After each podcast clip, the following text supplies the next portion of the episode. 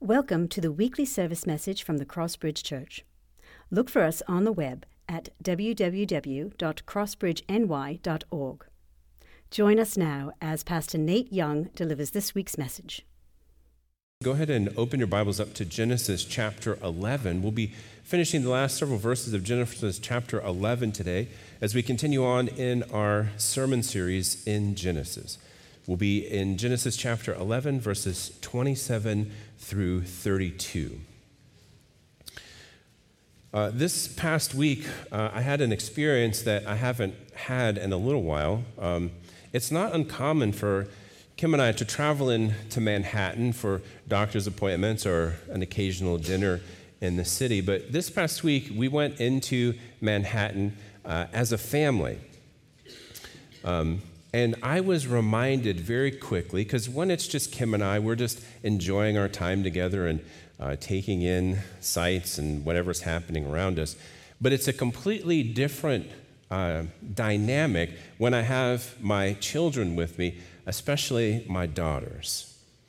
And as we were walking through the city, I was reminded of how many people are actually in the city and how many different doors and, and roads that, that you can get separated from each other. Uh, my kids are a little bit older, but there's still a concern that one of my kids would get lost. There was even a moment in the city where uh, my youngest daughter, Nora, who's eight, ran ahead of us and went around a corner, and my heart dropped because it made me realize how quickly a little one could disappear because of this, we, we try to make sure that our kids know where we're going and, and how to get there. So if we get separated, we can just meet at the planned location. But let me encourage you to think about it this way. Oftentimes in our lives, we can feel like we've been separated from God. We can even sometimes feel like He's far away. We can feel like the path of our life has, in a sense, become broken.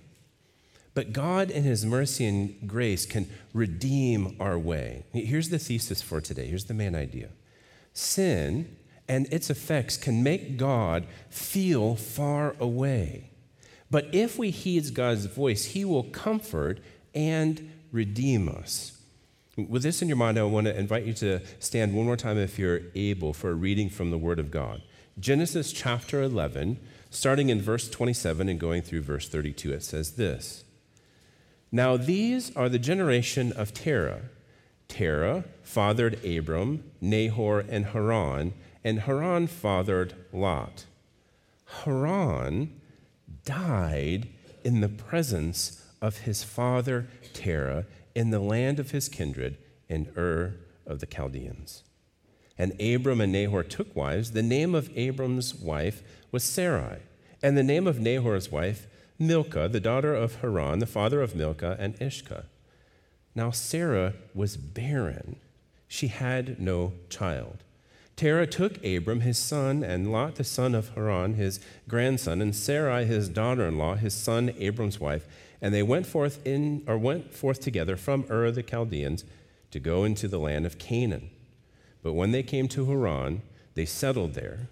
The days of Terah were 205 years, and Terah died in Haran. This is a reading from the Word of God. You may be seated. What we're going to see right away in this particular passage is that the shocking effects of sin continue, but God's comfort abounds. Now, if you remember, if you've been tracking along with us in the study of Genesis, we're fresh off the genealogy of Shem. And since the genealogy of Shem immediately precedes this particular passage, we might be tempted to think that this is just a continuation of that genealogy.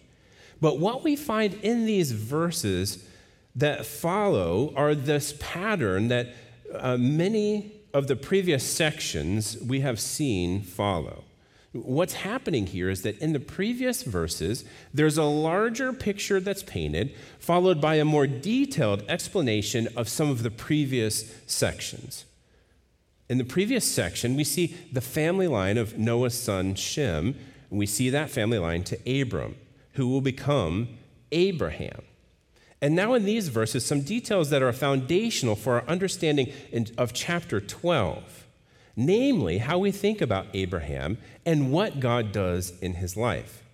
The emergence of Abram and Sarai should, in a sense, bring some excitement as the sense that we're finally turning from the bad events of the curse of sin, the flood, the Tower of Babel, that we're actually turning to some good news.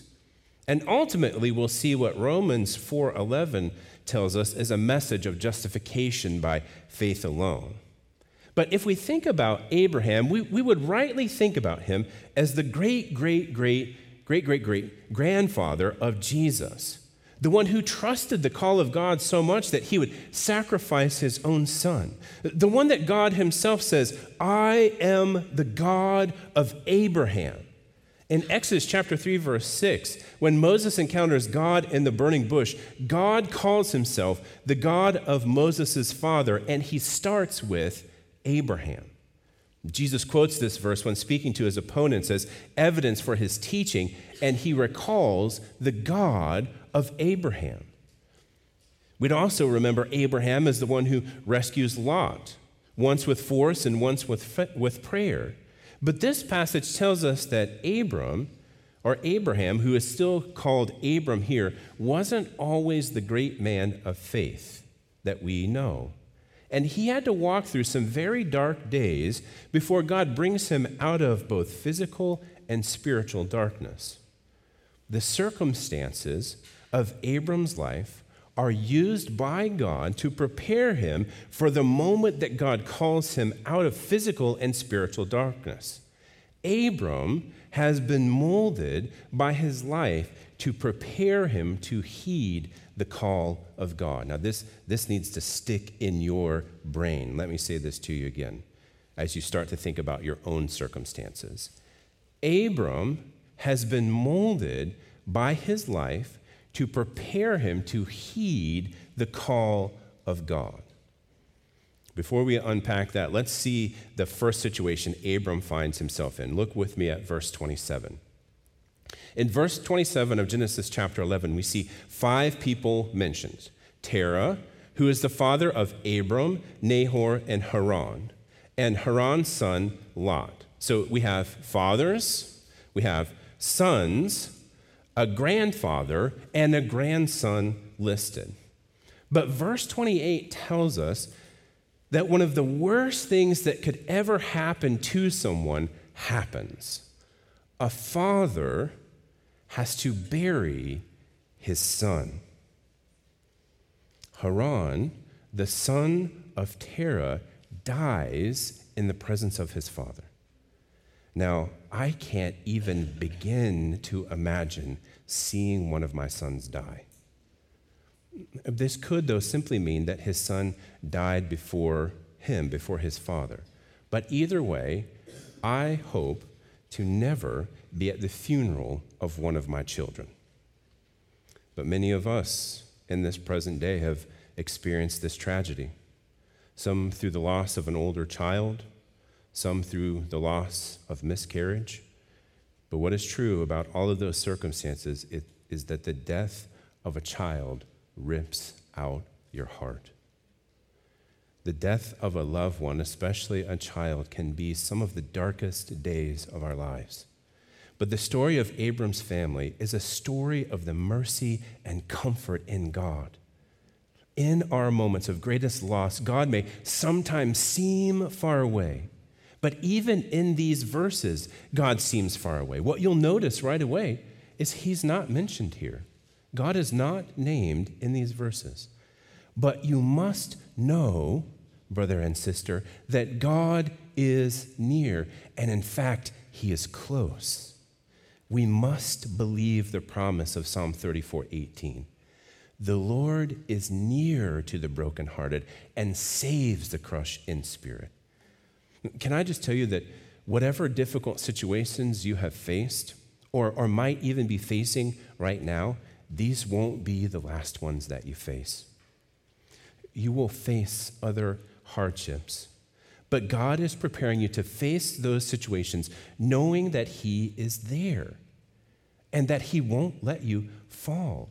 He saves those who are crushed in spirit. He is the God who is abounding in comfort. And in fact, when we experience difficulty, we know the comfort of God in a new, extreme way. God is near to the broken-hearted. But not only do we see God's comfort abound in these later verses to this very difficult situation, what we see is that God will redeem shame for his glory. Look at verses 29 and 30 with me. As we continue to look at the past of Abram, we see two more wrinkles, we see two more issues. And at first, this story seems to take a positive turn. We see that Terah's two remaining sons get married, which would be reason for a celebration, a time of excitement for what the future holds. And we had a, good laugh in some sense about uh, how this is worded in our class this morning. It says, Abram and Nahor took wives. Now, I don't know, you single guys, if you're looking for a pickup line, I don't think I'm going to take you to, bring, to be my wife is probably going to work in this day and age. But what's being communicated here is that there is a, a celebration that potentially these two men will take to themselves wives and, and potentially start a family together. But when we take a deeper look at their wives, we find a deeper meaning to their names. Sarah's name is a form of the name Sharatu, which was the wife of the moon god Sin. And Milcah's name is a form of the name Milcatu, which was the daughter of the moon god Sin. Now, this doesn't mean that Sarai and, and Milcah were followers of this moon god, but it does mean that they have a family lineage of worshiping false gods. Now, this isn't just speculation on my part. This is something that Joshua, in his book, in Joshua 24 2, confirms. In Joshua 22 4, he mentions Terah, Abraham, and Nahor by name. He says this And Joshua said to all the people, Thus says the Lord, the God of Israel Long ago your fathers lived beyond the Euphrates, Terah, the father of Abraham and of Nahor, and they served other gods. And again, we can sympathize with these people, as most of us have some sort of false worship in our past. Even for those of us that, that came from Christian backgrounds, there was a time that we worshiped a God of our own making or a God of man made religion. There were many years in my life that I lived in constant fear of God, that I was afraid that I would do one or two things and He would no longer love me. I lived as what is often referred to as a legalist, uh, meaning that I had to constantly do good things to earn the favor of God. And in the process, I completely minimized the reality that Jesus Christ has done everything necessary for me to be in good standing with God the Father. And, maybe many of you held to some sort of man made or false religion in your past as well. And when we first encountered the God of the Bible, we felt a sense of shame that, that we would ever worship such a small God, a God that we could make, especially when the God of the universe was right there for us to worship all along. But there's another issue in these verses. We see it in verse 30. We're told something about Sarai. There's a word the text uses to help us understand the heaviness of the situation. It's the word barren, meaning Sarai is unable to have children. As if to encourage us to feel how heavy this is, Sarai is actually described by what she lacks. But infertility is something that many couples experience in their relationship.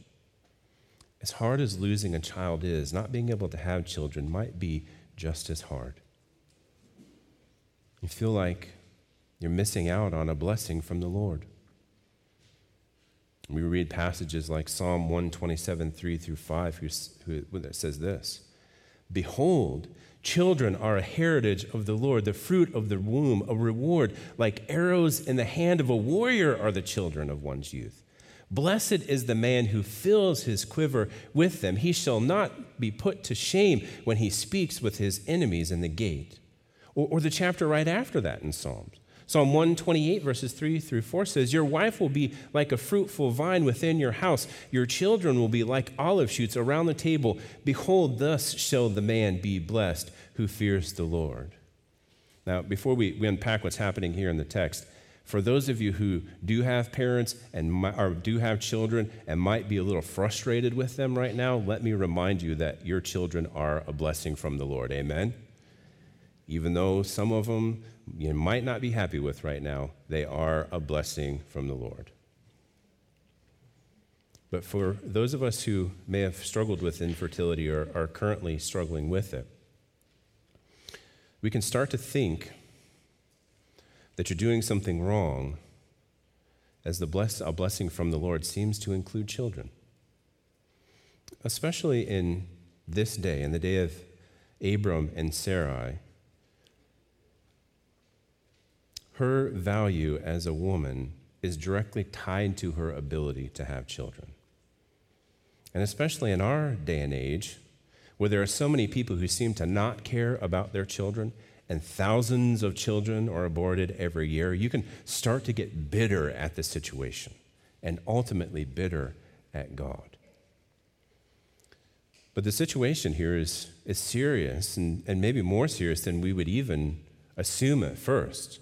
Because if Sarai isn't able to have any children, which, which is setting the stage for something significant that happens later in Genesis, there's a desire that they have to have children, especially sons, first and foremost to carry on the family name, but also because at this time there's no social security, there's no 401ks, there's no retirement homes. Your children, especially your sons, were needed for you to be cared for in your old age. But, but look what God's doing here. If we take a, a second look at Sarai's name, we find the meaning of it is actually princess. And I believe that this is done by God to set up the incredible display of his power and what he will do through Sarai. For from her, from this barren one, will proceed a great nation, both physically and spiritually. And Sarai will become the mother of the nation of Israel and ultimately the great, great, great, great, great grandmother of Jesus Christ. This, in fact, is something that we're going to see happen several times in Scripture where the matriarchs of our faith will be barren. But it happens to reveal the great power of God and what He is about to bring about. But let me be honest with you for a second. There is not a one to one connection between obeying God and getting the thing that you want. Let me say that to you again. There is not a one to one connection between obeying God and getting the thing that you want. But what God does promise us is that if we follow Him and give our life to Him, His gospel will save us. There are times when God gives us the desires of our hearts and works out things that we may have hoped for. But the one thing that you can rest assured of is that any sense of loss, any sense of lack of want will melt away when you see your Savior face to face and your faith is made sight. Jesus talks about this in Mark chapter 8, verses 34 through 36. Mark chapter 8, verse 34 says, And calling to the crowd, to him with his disciples, he said to them, This is Jesus, if anyone would come after me, let him deny himself and take up his cross and follow me. For whoever would save his life will lose it, but whoever loses his life for my sake and the gospel's will save it. For what does it profit a man to gain the whole world and forfeit his soul? This passage makes it clear that we can have everything that this life has to offer. But if we don't surrender our life to God, it won't actually mean anything. But here's the truth that, that I want you to, to hold on to God will redeem whatever you perceive as shame, loss, or lack for his glory. You must believe this, brothers and sisters, that God will redeem whatever you perceive as shame, loss, or lack for his glory. In the last two verses of this particular section, I want you to see this particular truth that you can only go so far without God. Again, in verse 31, this text seems to take a promising turn. The family of Terah starts out on a journey. The text tells us that they're headed to Canaan. Now, if you're a little familiar with the Old Testament, you might know this land by a different name. It's often referred to as the promised land. And for everyone who thinks that the Bible is old news and isn't relevant today, this promised land is in the region that is so constantly talked about in the news when it comes to Gaza. Now, there is some debate as to if Gaza is part of the promised land, but the point of this text is not to settle this debate. But it is meant to show the importance of this region and to start to build an excitement about God's people going to the land that God set aside for them. But I, I think that we can all agree that the worst part of any trip is traveling. I especially as I get a little bit older, and I know I'm still in my 40s, I'm a baby, I get it. But being stuck in a car or being stuck in a seat in a plane is no fun. Your back starts to get tight, your hips start to hurt, the kid behind you is out of control, kicking your seat. Might even be my own children, sorry. But it's totally with it or worth it if the destination you're traveling to is amazing. The trip is worth it if where you're going is phenomenal. But again, right away, we're confronted with two issues. First, the first issue is they don't make it to Canaan, they don't make it to the promised land. They stop in a land with the same name as Terah's dead son. And this brings us to the second issue. Terah dies in Haran. Listen to what's happening here. An idolatrous father takes his son and barren daughter in law into exile to live, and he dies, leaving the couple disposed of everything. And what happens so often is the promised land was not for the father, but for the son. Now, why they stopped, the text doesn't tell us, but it was God that moved them according to Genesis 15 7. In Genesis 15 7, the text tells us that the Lord who is speaking here says, I am the Lord who brought you out of Ur of the Chaldeans to give you this land to possess.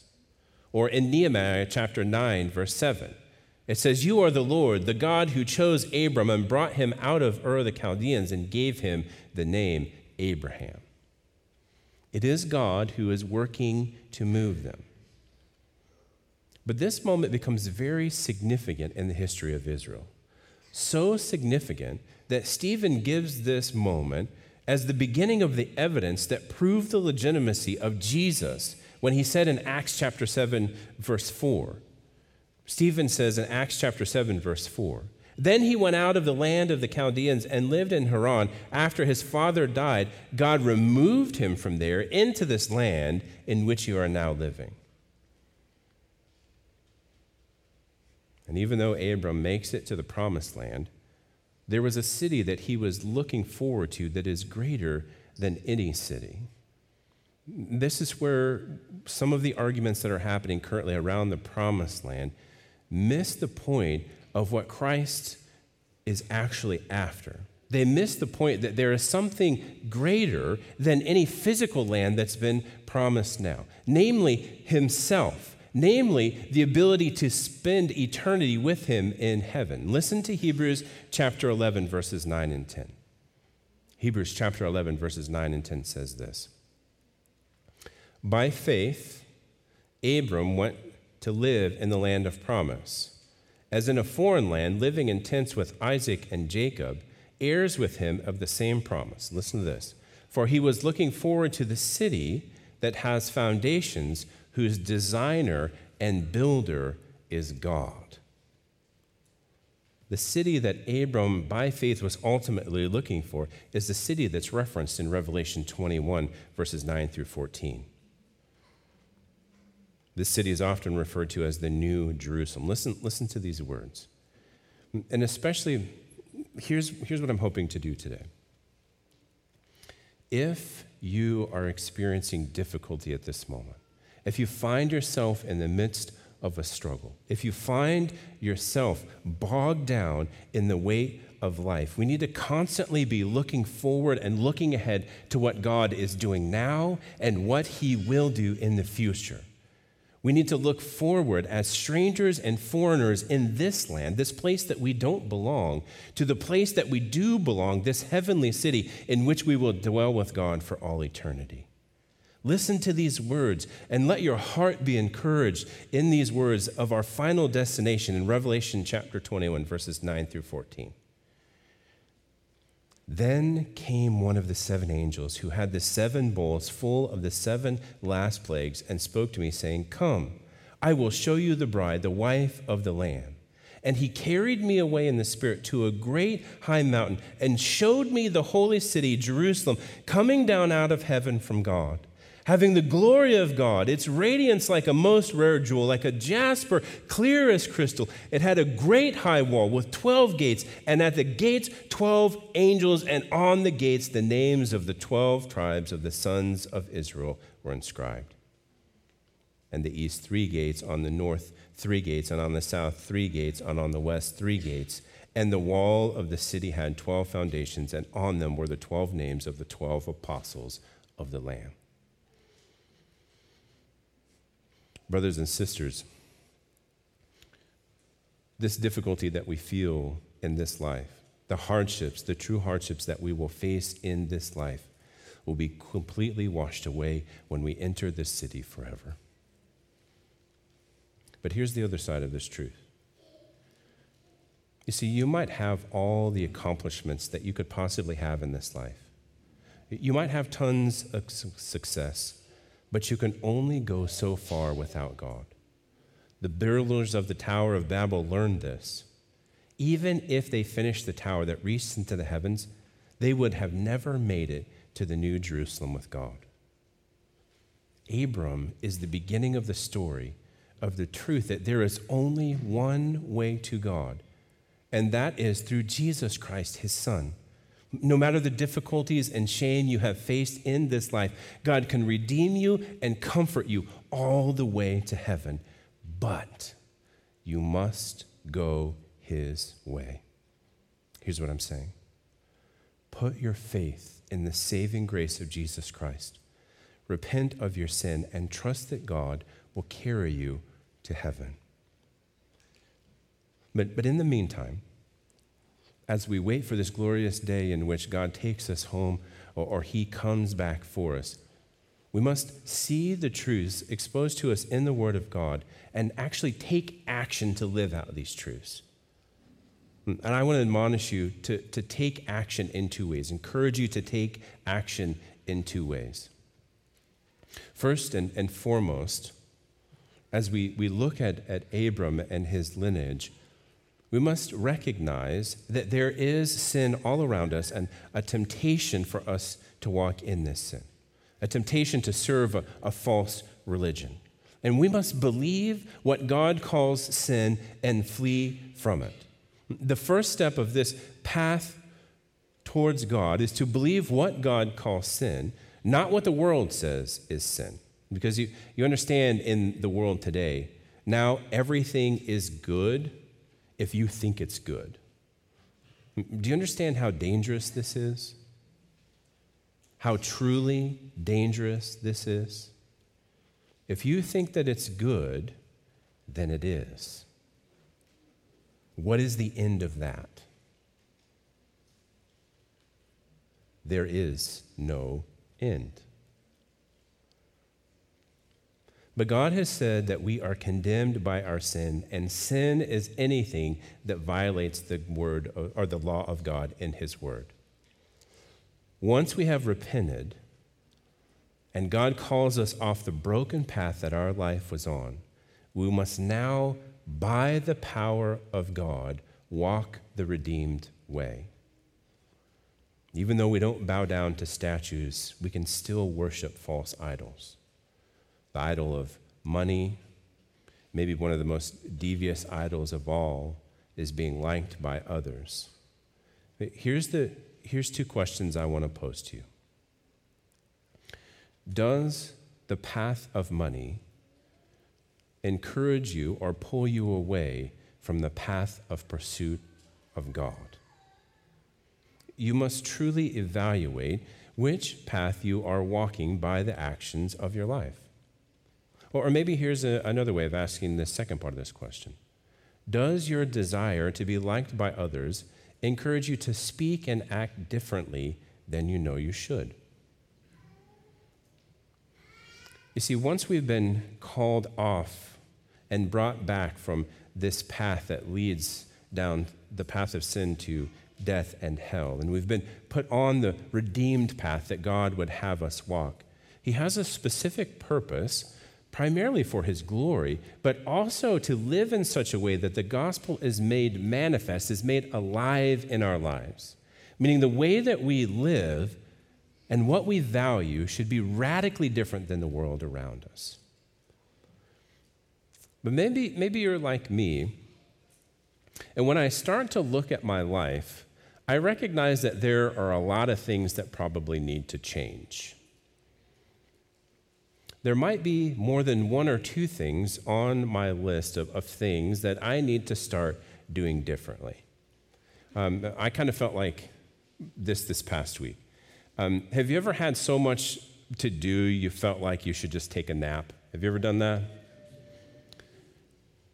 My concern is that in the Christian life, we might fall into the same trap. We look at how much we need to grow, and it seems insurmountable, so we do nothing. So let me encourage you, and I'm actually even going to challenge you, that the journey of a thousand miles, you've heard this saying before, the journey of a thousand miles starts with one step.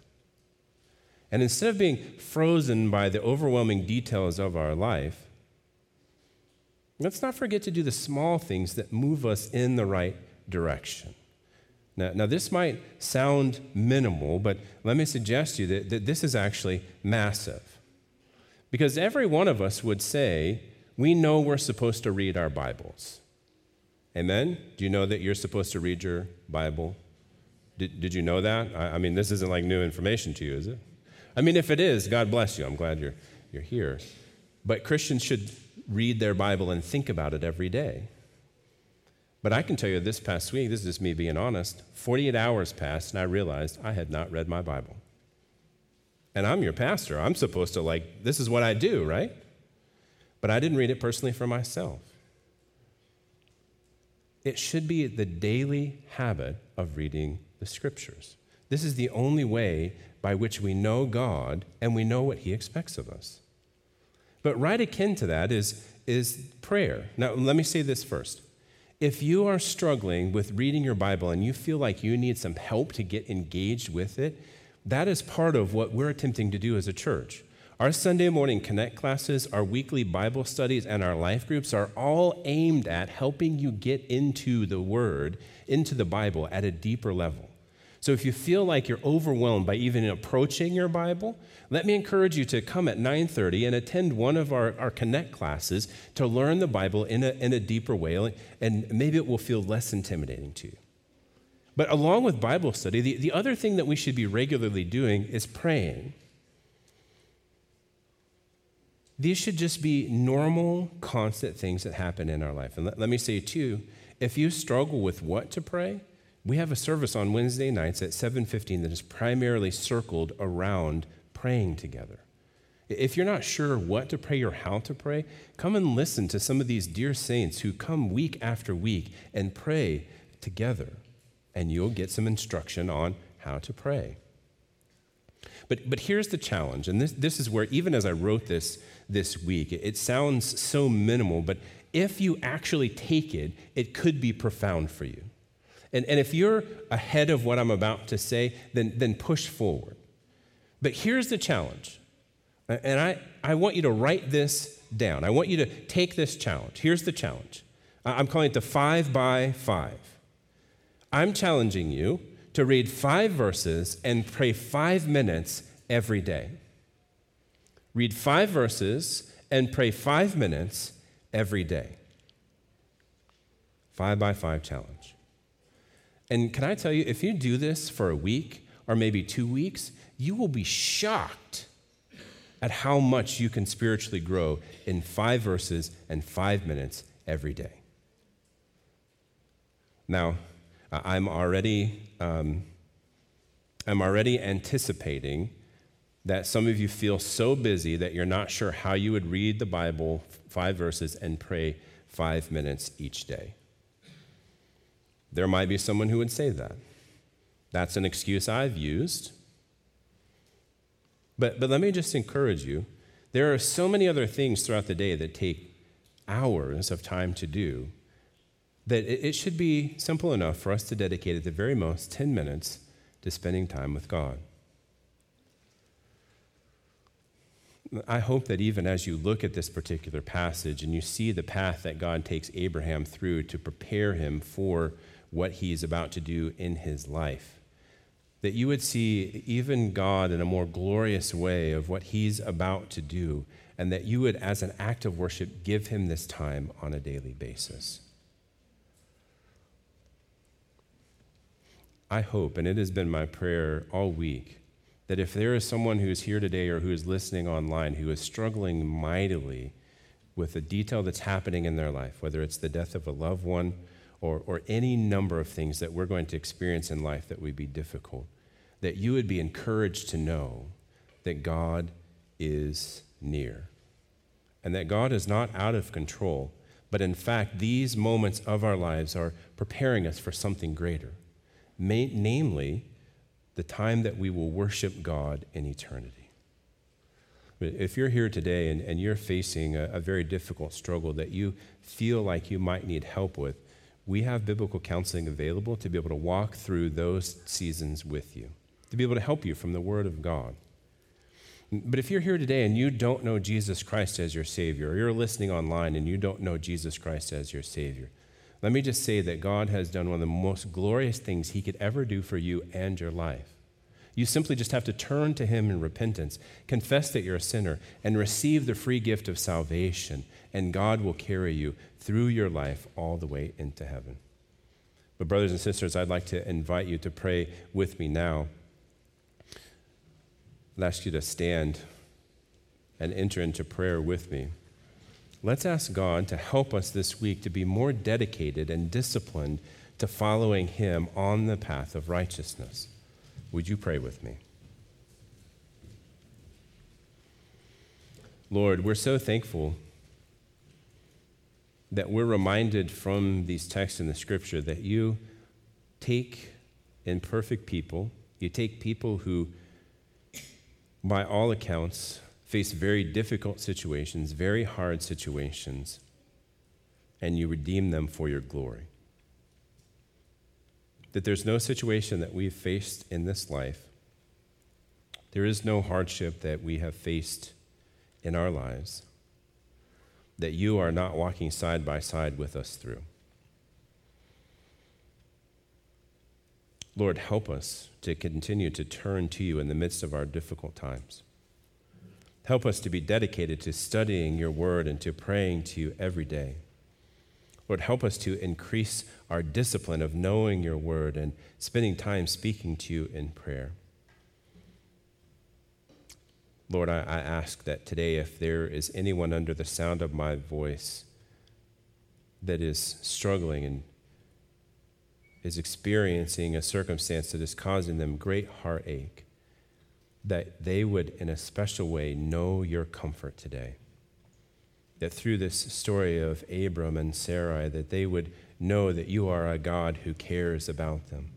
that you are a God who is in control. And even when things seem out of control for us, that you have a perfect plan. That every circumstance you are using to work together for our good and your glory, even if we can't see it right now, we can believe that you are a God who loves us and wants what's best for us. Help us, Lord. Help us to walk the redeemed way that you've set us on according to your word. We ask this in the precious name of Jesus. Amen. Thank you for joining us. Please feel free to share this message, but remember, don't charge for it or change it. The Lord's message should be free and for everyone.